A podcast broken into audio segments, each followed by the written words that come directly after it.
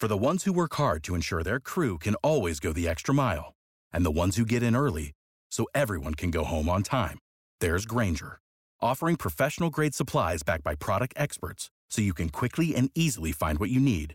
Plus, you can count on access to a committed team ready to go the extra mile for you. Call, click Grainger dot com, or just stop by. Grainger, for the ones who get it done. Washington insider Jamie Dupree is here. Good morning. So not only uh, do we have the uh, report yesterday about the two Secret Service agents who apparently had got so boozed up they ran into a barricade, but there were a lot of other problems about delays in actually informing the Secret Service director of what went on. Yeah, no, not only did they run into a barricade, but they evidently ran over an active scene outside the White House where there was a suspicious package out there, and oh, so they man. caused problems with that.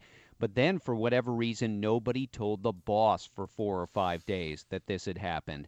Yeah, it just, again, raises all kinds of red flags about what is going on at the Secret Service. Look, any large organization, Rich, I think we'd all have to admit, is going to have one or two people somewhere that's going to do something. You're going to say, what are you up to, and cause some trouble. That's only normal in a large organization.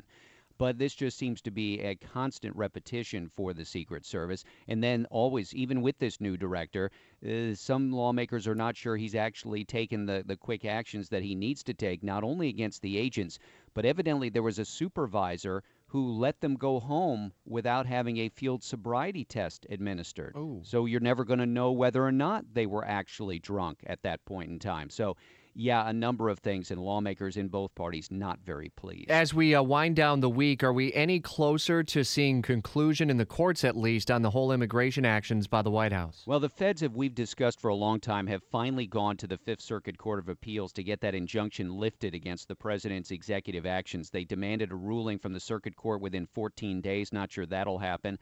Uh, and so at this point in time, they just simply argue that the states like Texas and Florida have no right to go into court to argue about what the uh, the administration is doing or not doing in terms of immigration enforcement. So while the, the case still goes on at the district court level, now they're at the Federal Circuit Court of Appeals.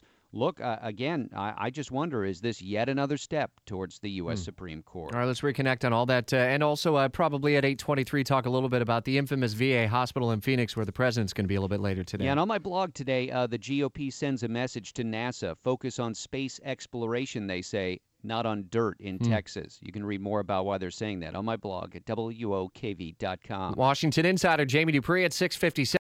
Without the ones like you, who work tirelessly to keep things running, everything would suddenly stop. Hospitals, factories, schools, and power plants, they all depend on you.